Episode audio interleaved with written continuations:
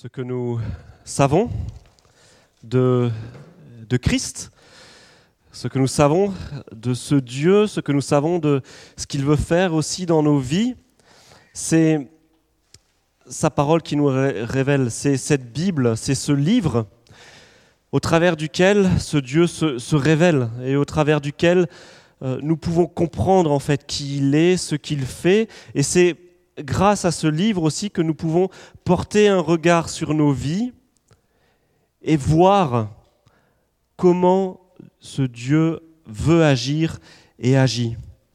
Alors maintenant, nous voulons prendre un temps où nous regardons ce que la Bible nous dit et nous voulons prier pour simplement demander au Seigneur, celui qui a inspiré cette Bible, de nous aider à comprendre ce qu'il a à nous dire ce matin. Nous prions.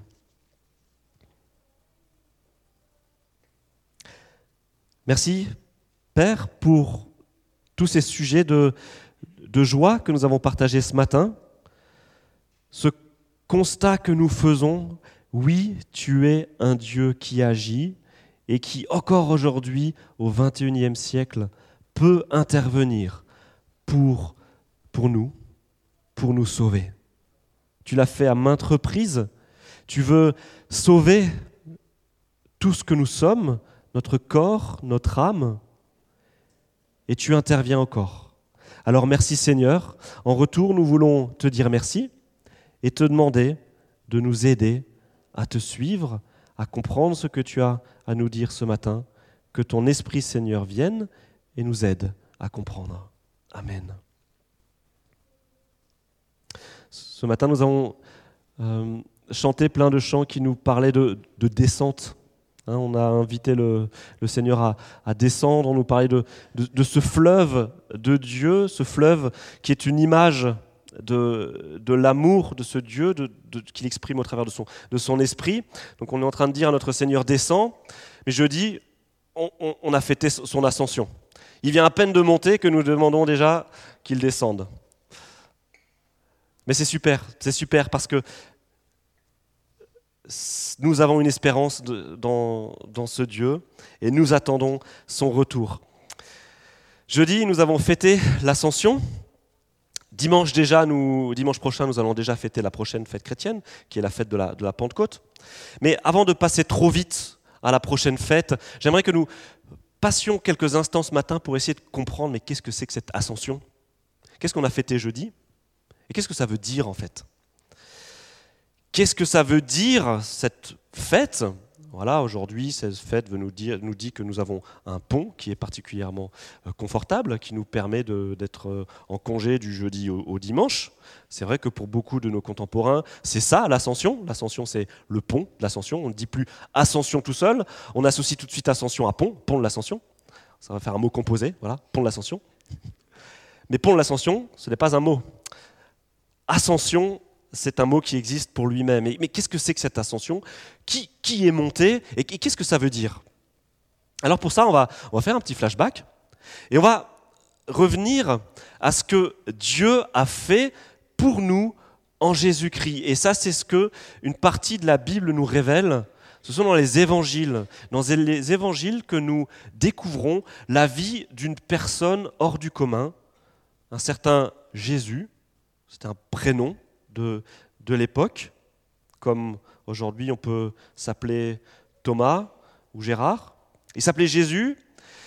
Et la Bible nous montre que cet homme avait conscience d'être envoyé par Dieu. Et les personnes qui l'ont vu vivre à l'époque ont réalisé que oui, vraiment, cet homme n'est pas qu'un homme, ce n'est pas qu'une personne extraordinaire, cette personne ne peut être qu'un envoyé de Dieu. Mais cet homme a eu des débuts vraiment normaux. Il a grandi dans le ventre d'une femme, Marie.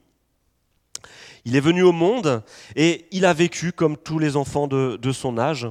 Et, plus tard, vers l'âge de, de 30 ans, cet homme dont l'existence est validée par les historiens aujourd'hui. Personne ne remet en question que ce Jésus de Nazareth a bien vécu. Et eh bien cet homme, vers les 30 ans, il est entré dans une phase active, la phase active de son ministère.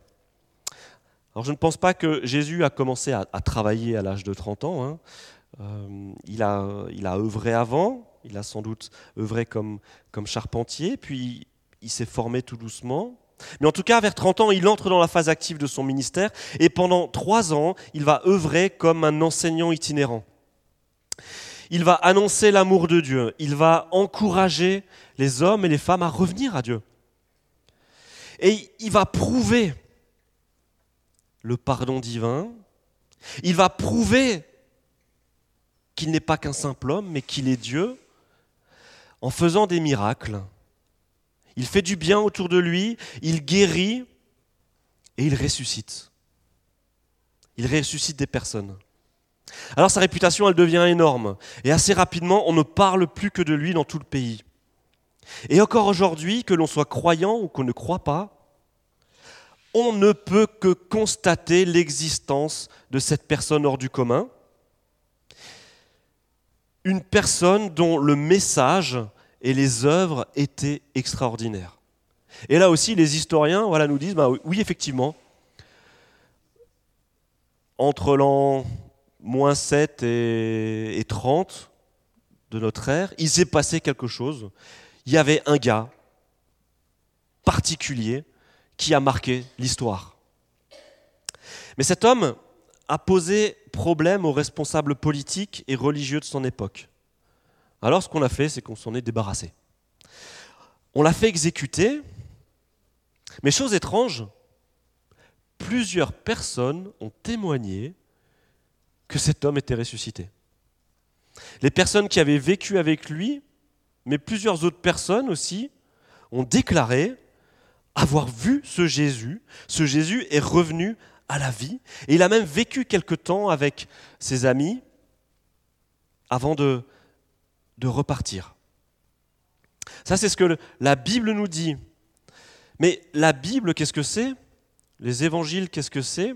Les évangiles, c'est cette partie de la Bible où des témoins parlent.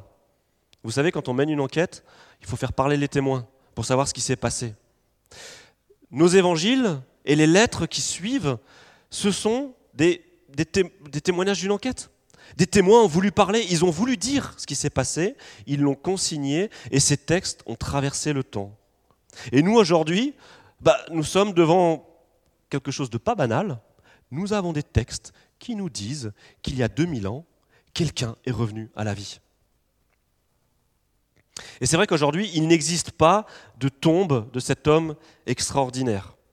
En tout cas, il n'existe pas de tombe de cet homme comme on peut visiter le, mausolée de Lénine. Hein, si vous allez à Moscou, vous pouvez aller voir la, dépouille mortuaire de, Lénine.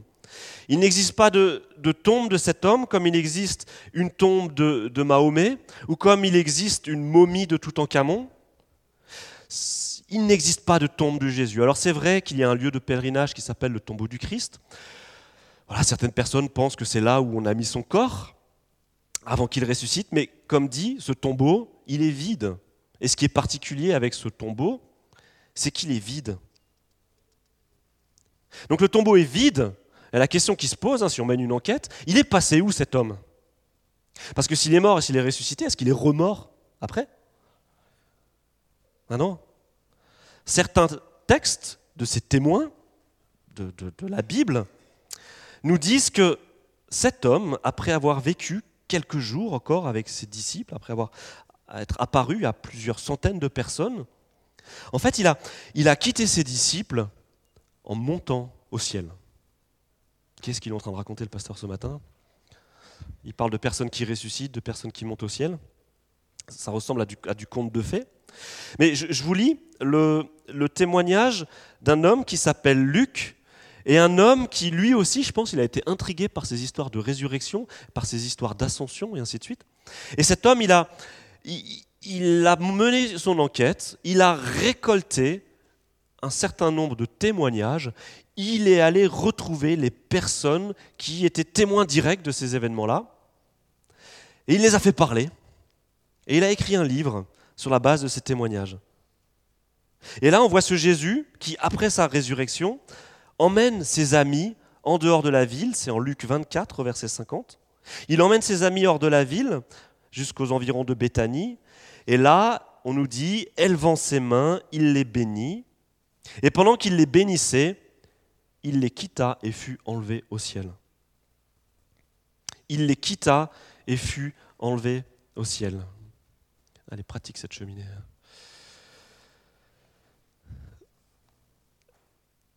Je crois que cet événement dont on parle, hein, l'ascension, le fait que ce Jésus soit monté au ciel, je crois que c'est l'un de ces faits les plus difficiles à croire. Si vous trouvez ça bizarre que quelqu'un soit monté au ciel, je vous le confesse, moi aussi, je trouve bizarre que quelqu'un à un moment donné soit monté au ciel. Je crois qu'il est beaucoup plus facile de croire que cet homme a guéri des malades. Ça, on peut le croire. Et même les historiens qui, parlent de Jésus euh, disent que voilà, cet homme euh, devait être un thaumaturge. Un thaumaturge, qu'est-ce que c'est? C'est une personne qui, bon, bah, il a un don particulier pour faire du bien aux gens et, pour les guérir. Et il y a pas mal de personnes, hein, scientifiques ainsi de suite, qui disent, bon, bah, ce gars-là, au minimum ou au maximum, il était thaumaturge, guérisseur. Donc ok, ça, ça, ça, on arrive encore à croire que cet homme faisait du bien autour de lui et guérissait. Je pense qu'on peut même croire qu'il soit ressuscité, ou ressuscité à moitié.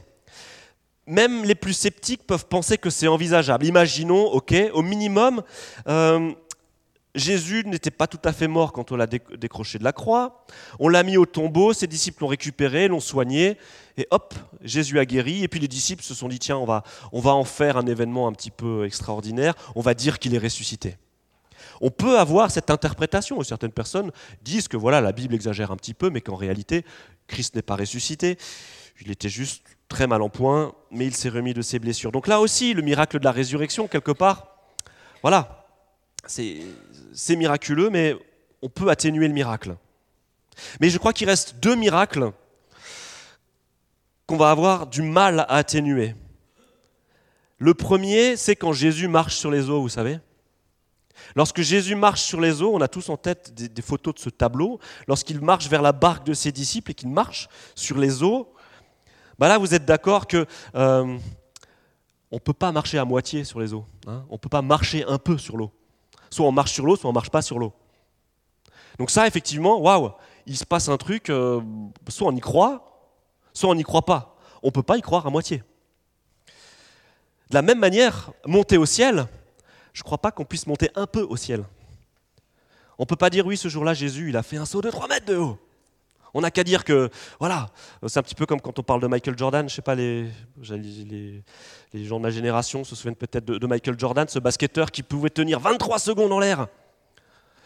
Eh ben, on pouvait dire, il, tenait, voilà, non, c'est pas de 23, 23 c'est son numéro de, de dossard. C'était 9 secondes, je crois, ou 7 secondes. il y avait un chiffre extraordinaire, c'était en secondes. Alors moi, j'essayais de tenir 7 secondes en l'air, j'arrivais pas. Mais peut-être que, voilà, on ne peut pas dire que ce jour-là, Jésus, il a sauté super longtemps au ciel, 5, 7 secondes, 9 secondes peut-être, et puis du coup, on a dit qu'il est monté au ciel. Non, c'est pas possible. Soit Jésus est monté au ciel, soit il n'est pas monté au ciel. Donc vous voyez comment ces deux miracles, ah, on ne peut pas les atténuer. Alors il faut vraiment se poser la question, mais voilà, euh, qu'est-ce qu'on en fait? Qu'est-ce qu'on en fait de ces miracles? Et qu'est-ce qu'ils veulent dire? Un homme qui monte au ciel, ça, ça échappe à notre raisonnement et ça ne s'est jamais vu. Est-ce que pour autant c'est impossible? Eh bien justement, mes amis, il s'agit là d'un miracle. Et par définition, un miracle, c'est quelque chose qui échappe à notre raisonnement, qui échappe aux lois de la physique. Et je ne suis pas là ce matin pour venir débattre de la possibilité du miracle ou pas, et ainsi de suite. Bah, je ne peux que venir vous dire que bah oui, bah moi non plus je comprends pas ce qui s'est passé ce jour-là. Je ne comprends pas comment est-ce que Jésus a pu monter au ciel. Je ne comprends pas.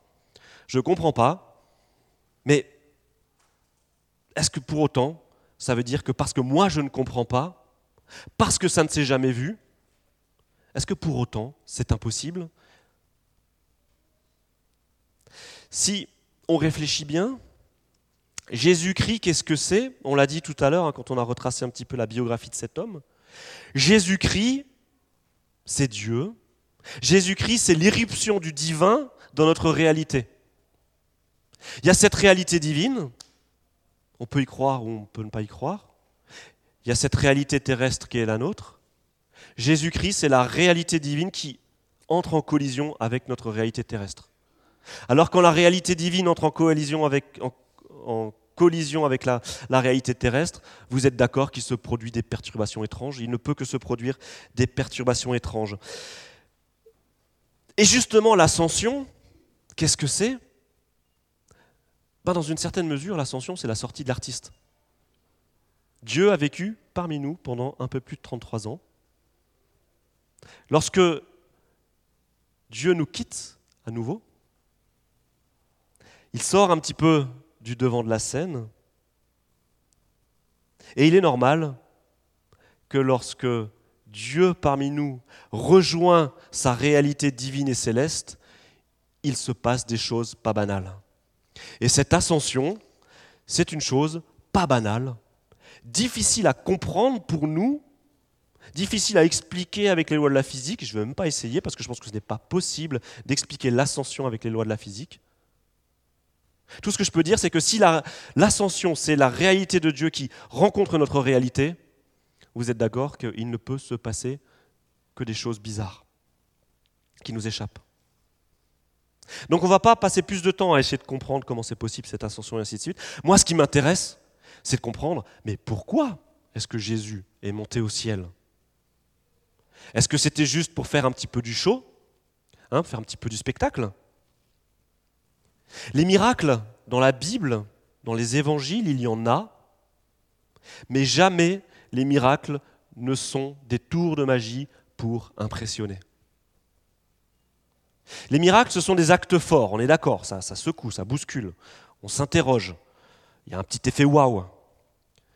Mais le miracle, lorsque Jésus accomplit un miracle, il y a toujours un but, une volonté de véhiculer un message.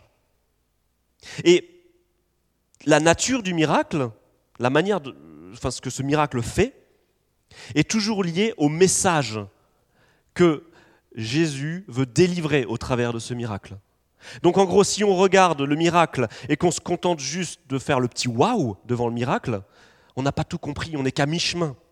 Lorsqu'on voit un miracle, il faut, faut dire, voilà, on, peut lâcher le petit waouh devant le miracle, hein, on ne va pas bouder son plaisir.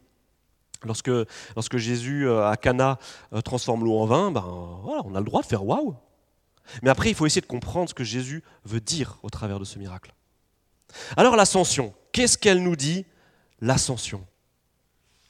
Alors l'ascension, c'est quelque chose qui, a marqué les esprits je, vous montre une petite représentation qui, date qui, date des années 1500. Alors ça, c'est une représentation vers 1500 de l'ascension du Christ en présence de la Vierge et des apôtres. Alors là, on a, on, a mis beaucoup de choses qui ne sont pas dans le texte. Hein. Vous avez vu, il y a des petits anges dans tous les sens, des chérubins, et voilà. Le texte est assez sobre. On nous dit simplement que Jésus fut enlevé et il, voilà, il, quitta leur regard. Il fut, il fut enlevé au ciel. Là, on a une belle mise en scène. Euh, j'espère que Dorian, tu, te souviens du, Pérugin, hein, l'auteur? Hein, voilà, il s'en souvient, puisque avec Dorian, les personnes qui étaient au camp cet été, nous étions à Pérouse, la ville euh, qui a vu euh, officier ce, peintre en Italie. On a visité d'ailleurs un musée où il y avait pas mal de, des œuvres de, cet homme.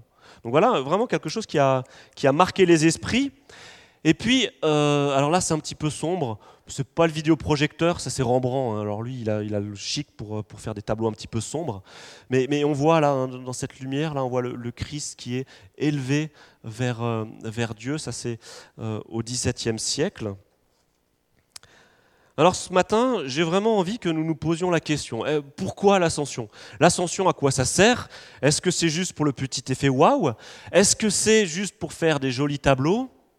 L'ascension, pour quoi? Pardon?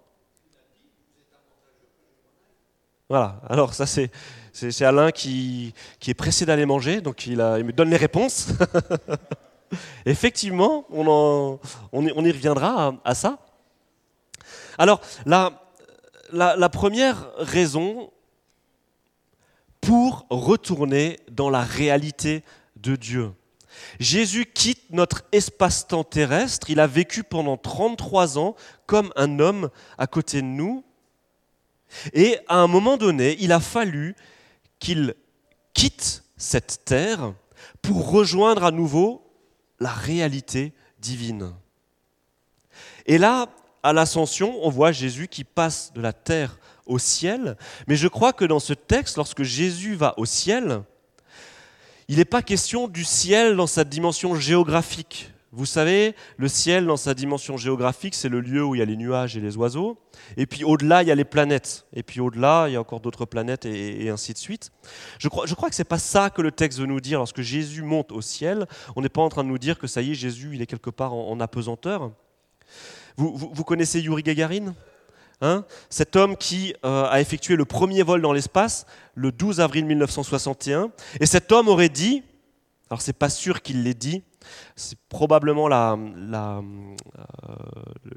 propagande communiste qui, euh, a priori, ce serait Nikita Khrouchtchev qui aurait fait dire ça à, à, Yuri Gagarin. Mais en tout cas, voilà, la phrase a été prononcée et elle a été, elle a été propulsée. Yuri Gagarin a été dans l'espace, mais il n'a vu aucun dieu. Ben, J'ai envie de dire, c'est normal. C'est normal parce que ce texte ne nous dit pas que Jésus est en apesanteur quelque part autour de la Terre comme un satellite. Lorsque le texte de l'ascension nous dit que Jésus monte au ciel, on comprend que Jésus quitte notre réalité terrestre pour rejoindre cette réalité divine qui nous échappe. Le ciel, dans la Bible, c'est le lieu de, résidence de Dieu. C'est vrai qu'on a un petit peu du mal à, s'imaginer Dieu, donc les hommes se sont longtemps dit Dieu est au ciel quelque part. Mais que Dieu, dire Dieu est au ciel, vous comprenez que le ciel, c'est ce lieu qui nous échappe quelque, quelque part. Même aujourd'hui, on n'arrive pas à, sonder les tréfonds de, l'univers. On, ne sait pas encore aller sur Mars, alors que Mars, euh, à l'échelle de, l'univers, c'est rien. Hein. C'est comme passer d'ici dans la, dans, la, salle de l'école du dimanche. Le ciel, c'est quelque chose qui nous échappe lorsque Christ monte au ciel, il rejoint la réalité divine et quelque part, il, nous échappe. Il nous échappe. Alors, que Christ soit maintenant dans cette réalité divine et qu'il ne soit plus à côté de nous comme un homme, ça veut dire beaucoup. Ça veut dire qu'il est présent auprès du Père et auprès du Créateur. Et lorsque Jésus va vers son Père, nous, avons du mal à réaliser, mais Jésus va s'asseoir sur le trône du Père. Jésus, à l'ascension, il vient trôner quelque part. Et ça, on a d'autres textes qui nous le, qui nous le disent. Euh, voilà, il y, a une, autre lettre dans, dans notre Bible qu'on appelle l'Épître aux Hébreux, verset 9, euh, chapitre, euh, chapitre 9, verset 24, qui nous dit Ce n'est pas dans un sanctuaire construit par des hommes, simple image du véritable, que le Christ est entré. C'est dans le ciel même, afin de se présenter maintenant devant Dieu pour nous. Lorsque Christ monte au ciel, il se présente devant Dieu pour nous. Et c'est pour ça que j'ai envie de dire, mais voilà, lorsque Jésus-Christ monte au ciel, nous avons un homme qui est assis sur le trône de Dieu. Et ça, c'est assez incroyable. Nous avons un homme qui est assis sur le trône de Dieu. Nous avons un homme qui est à côté de Dieu actuellement. Et c'est pas pour rien que c'est en tant qu'homme que Christ est monté au ciel. Après tout, on aurait pu imaginer que simplement, je ne sais pas, euh, l'esprit de Christ monte vers Dieu, voilà. Mais non, Dieu a voulu rappeler son Fils vers lui comme un homme. À côté de Dieu, nous avons quelqu'un qui a vécu 33 ans comme un homme sur terre. À côté de Dieu, sur le trône de Dieu, nous avons quelqu'un qui a vécu comme un humain. Quelqu'un qui a connu les joies humaines, qui a connu les peines, quelqu'un qui a connu la maladie, quelqu'un qui a été rejeté, quelqu'un qui a eu faim, quelqu'un qui a eu soif, quelqu'un qui a été tenté, quelqu'un qui a vécu des épreuves. Celui qui est à côté du Père, celui qui règne actuellement, sait de quoi nous sommes faits. et il connaît nos luttes. À l'ascension, c'est Dieu le Fils qui retrouve Dieu son Père, mais c'est aussi un homme qui se présente devant Dieu et qui vient plaider notre cause. Je ne sais pas si vous connaissez ce, ce proverbe amérindien qui dit Ne juge aucun homme avant d'avoir marché avec ses mocassins durant deux lunes. Ne juge aucun homme avant d'avoir marché avec ses mocassins durant deux lunes. Il y a de la sagesse là-dedans. Hein eh bien, Jésus-Christ, c'est Dieu qui a marché dans des mocassins humains pendant 33 ans. Pendant 33 ans, il a été avec nous, il a expérimenté tout ce que un homme ou une femme peut expérimenter et vivre. Et à l'ascension, celui qui a marché pendant 33 ans dans des mocassins humains remonte vers le Dieu créateur. Il se tient à côté de lui et il parle en notre faveur à ce Dieu créateur. Et ça, quelque part, c'est précieux pour nous parce que parfois nous avons une image de Dieu, vous savez, l'image de Dieu, un Dieu lointain, un Dieu qui veut juger, un Dieu qui veut nous taper sur les doigts, un Dieu qui est éloigné et, dont on ne peut pas avoir accès. Et le jour où on aura accès à lui, ce sera juste pour nous taper sur les doigts. Il nous tombera dessus sans, comprendre. Qu'est-ce que j'ai fait au bon Dieu pour mériter ça? C'est souvent une phrase qu'on entend. Mais notre Dieu, même s'il est dans sa réalité divine, c'est un roi qui se soucie de nous, qui partage son trône avec le Christ, avec quelqu'un qui sait ce qu'est la vie humaine, qui connaît les luttes, qui connaît les joies, qui connaît les peines. Et du coup, mes amis, l'ascension, moi je trouve ça génial. À l'ascension, Jésus nous dit, je vais auprès du Père et je vais vous défendre aussi devant le Père. Je vais parler de vous au Père. Et parce que moi, je monte vers le Père, vous pouvez être sûr que Dieu vous comprend et ça, c'est génial. Alors la, troisième raison, pourquoi est-ce que Jésus va vers le Père? Eh bien, pour nous préparer une place. Ça, c'est Jean qui nous relate les paroles de Jésus en Jean 14, verset 2. Jésus dit à ses disciples, mais les amis, ok, je sais, vous êtes tristes, vous êtes super tristes que, que je doive partir, mais si je pars, c'est pour vous préparer une place. Et je vous ai lu un, passage de, l'Épître aux Hébreux. Euh, là, je vous lis le, le, 4 versets plus loin, Hébreux 9, verset 28. L'auteur nous dit Il viendra une seconde fois, non plus pour ôter les péchés, mais pour sauver ceux qui attendent le salut. David nous en a parlé ce matin. Notre Dieu sauve.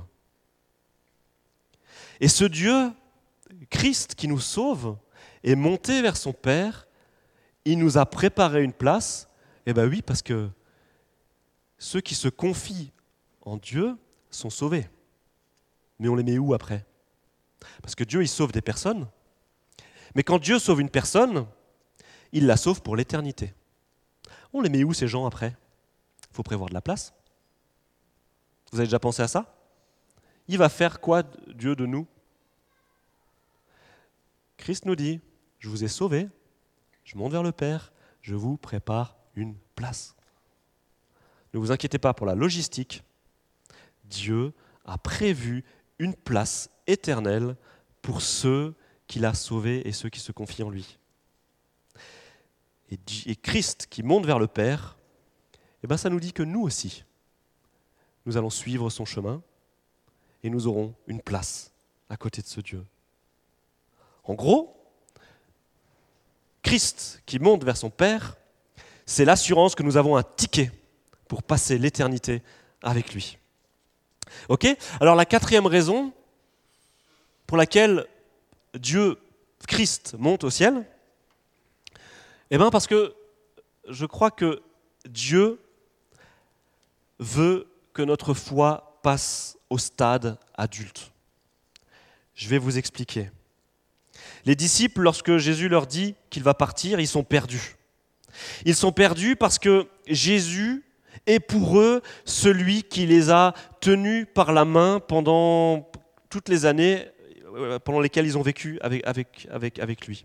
Quand les disciples avaient une question, une question sur la foi, quand les disciples ne savaient pas quoi faire, qu'ils étaient un petit peu perdus, c'était facile, ils allaient voir Jésus, ils disaient, Seigneur, Jésus, qu'est-ce que Dieu veut que je fasse? Et Jésus leur disait, et les disciples pouvaient faire. Mais lorsque Jésus monte vers le Père, Jésus se soustrait à ses disciples, il n'est plus là. Comment faire quand celui qui était là pour nous dire ce que nous devons faire n'est plus là physiquement? Les disciples sont perturbés. Et Jésus leur dit, et c'est ce que Alain nous a dit, il est préférable que je vous quitte. Il est préférable que je vous quitte. Quand on voit Jésus qui, monte vers le Père, on a envie de le retenir et de dire, mais Seigneur, reste avec nous, on a, besoin de toi, reste avec nous. On voudrait le, accrocher ses pieds, puis le, tirer pour qu'il reste à côté de nous, un petit peu comme on, on met un fil à un ballon pour que le ballon reste toujours à côté de nous. Mais Christ dit non, il faut que je monte vers le Père, il est préférable que je monte vers le Père, il est préférable que je meure pour vous parce que ainsi je ressusciterai, je vous préparerai une place. Vous savez, dans, la vie d'un enfant, c'est pas évident pour les parents, mais il y a des moments où les parents doivent prendre du retrait pour permettre à l'enfant de continuer son développement. Parfois, on a tendance à vouloir trop protéger nos enfants, à, vouloir être toujours là pour qu'il ne leur rien du tout, à, les garder un petit peu sous, un bocal, à, voler à leur secours dès qu'ils ont le moindre besoin, mais on sait que si on fait ça, on ne responsabilise pas nos enfants. On fait des personnes dépendantes. À certains moments, les parents doivent apprendre à s'effacer petit à petit pour qu'un enfant puisse devenir un adulte responsable. En Christ, Dieu a tout fait pour nous. Lorsque Jésus est venu, Dieu a tout fait pour nous. Il nous a assuré le pardon de Dieu. Il nous a assuré la vie éternelle si, nous lui faisons confiance. Il a posé les bases pour notre croissance. Il nous a expliqué ce que Dieu attendait de nous. Mais il y a un moment où faut passer à la pratique. Un petit peu, voilà, le jour où il faut quitter les bancs de l'école pour aller s'exercer, exercer notre métier. Et je crois que lorsque le Christ remonte vers le Père et s'extrait de la réalité de ses disciples, il enlève les petites roulettes à ses disciples. Nous aussi devons voler de nos propres ailes. Il n'est plus question de respecter un code de loi qui nous dit ce qu'il faut faire. Hein. Vous savez, cette loi de Moïse. Cette loi de Moïse qui nous disait un petit peu comme on dit à un enfant, fais, fais ci mais ne fais pas ça, fais pas ci, fais pas ça, et ainsi de suite. En gros, lorsque Christ vient, il nous dit, ben voilà, je vous affranchis de la loi, maintenant vous n'êtes plus des esclaves de la loi, à qui on dit fais ci, fais ci, fais, fais pas ça, fais pas ça. Vous êtes des héritiers. Vous êtes des personnes que Dieu a adoptées des personnes qui, vous arrivez à la, maturité, et maintenant, allez-y. J'enlève vos, petites roulettes. Aimez comme moi j'ai aimé, nous dit Jésus. Suivez Dieu comme moi j'ai suivi Dieu. Servez Dieu comme je l'ai servi. Ne servez pas comme des esclaves par peur de, de ne pas faire bien en essayant de, de, comprendre voilà ce que Dieu attend et il faut absolument le faire parce que sinon il va nous taper dessus. Non, allez-y, servez Dieu comme des enfants devenus adultes qui n'ont pas besoin que leur père leur dise tout le temps ce qu'il faut faire, mais des personnes qui ont intégré ce que Dieu attendait d'eux et qui vivent et qui agissent, qui mettent en pratique. Et, lorsque le Christ nous dit, ben voilà, il est préférable que je vous quitte, eh ben c'est aussi parce que Dieu a un plan. Christ qui monte au ciel, ce n'est pas la fin de l'histoire entre Dieu et l'humanité. C'est une sorte de commencement, et pas longtemps après que le Christ ait quitté physiquement ses disciples, il envoie son esprit. Il y a son esprit qui prend le relais et dimanche prochain, nous fêtons la descente de l'esprit. C'est ça la Pentecôte. Voilà, une semaine. Une semaine à vivre entre enfin dix jours à vivre entre l'ascension et la Pentecôte, ça va, on va tenir le coup, c'est bon? Non, l'Esprit est là. Dieu a envoyé son Fils, il a tout fait pour nous, et je vous l'ai dit, à un moment donné, il faut que Dieu enlève nos petites roulettes, qu'il reprenne son Fils, mais qu'il envoie l'Esprit pour que nous puissions entrer dans cette ère de, de l'âge adulte. Christ remonte vers son Père pour faire place à l'Esprit. Et je crois vraiment que, l'ascension, en fait, c'est quelque chose qui nous responsabilise. Ça nous responsabilise, l'ascension. Oui, ok, Christ nous a quittés. Le Christ, corporellement, n'est plus à côté de nous pour nous dire ce qu'il faut faire, ce qu'il ne faut pas faire. Mais maintenant, nous avons l'Esprit de Dieu en nous qui nous aide à faire ce qui fait plaisir à Dieu en nous conduisant et en nous guidant. Vous voyez, moi, quand je vous dis, voilà, euh, il faut que notre foi passe à l'âge adulte, euh, que voilà, maintenant nous, passions à la pratique et ainsi de suite, je ne suis pas en train de vous dire, voilà, Christ est venu, il nous a montré comment faire, et puis maintenant débrouillons-nous, et puis voilà, développons une sorte d'humanisme, pensons que l'être humain peut par nature essayer d'imiter le Christ. Non, c'est pas ce que je suis en train de vous dire. Maintenant que Christ est parti, quelque part nous sommes responsables. Nous avons une responsabilité. Responsabilité de vivre comme des héritiers de Dieu. Continuer à suivre l'exemple de ce Christ, continuer à, vivre cet amour du prochain, continuer à vivre le pardon, continuer à, vivre la relation avec le Père que lui a eue. Mais n'oublions pas que l'ascension, ça ne veut pas dire que nous sommes seuls nous ne sommes pas seuls. Le Christ, en tant qu'homme et Dieu, a quitté notre réalité terrestre pour retourner dans la réalité du Père. Mais quelques jours plus tard, il a envoyé son esprit. Et la grosse différence, c'est qu'aujourd'hui, nous n'avons plus Dieu, Christ, à côté de nous, nous avons Dieu en nous par son esprit. Et ça, ça va nous aider à vivre ça va nous aider à passer dans cet âge adulte de la foi. Voilà, je vous invite à, prier. Seigneur Jésus, merci pour tout ce que tu as fait pour nous. Merci pour cet exemple, ce modèle que tu nous as laissé dans la personne de, ton Fils, cet homme qui, a, pendant, qui pendant plus de trois ans a parlé de toi, a montré qu'il était Dieu, nous a montré comment vivre Merci Seigneur parce que tu viens aussi à notre secours aujourd'hui. Et cette vie que nous voulons vivre, Seigneur, c'est une vie qui est digne de toi. Une vie où nous pouvons te faire plaisir. Une vie où nos décisions, une vie où nos actes peuvent te faire plaisir, t'honorer. Une vie où nous pouvons agir comme des enfants. Des enfants adultes, mais des enfants héritiers des personnes qui savent comment gérer la maison, pas parce qu'ils ont un code de loi à suivre, mais parce qu'ils savent. Ils savent qui tu es, ils savent ce que tu attends de nous, et ils savent que tu continues à être parmi nous dans nos vies. Alors Père, aide-nous. Aide-nous à faire de la place à cet esprit dans nos vies. Que nos vies, Seigneur, soient des vies qui te rendent gloire. Amen.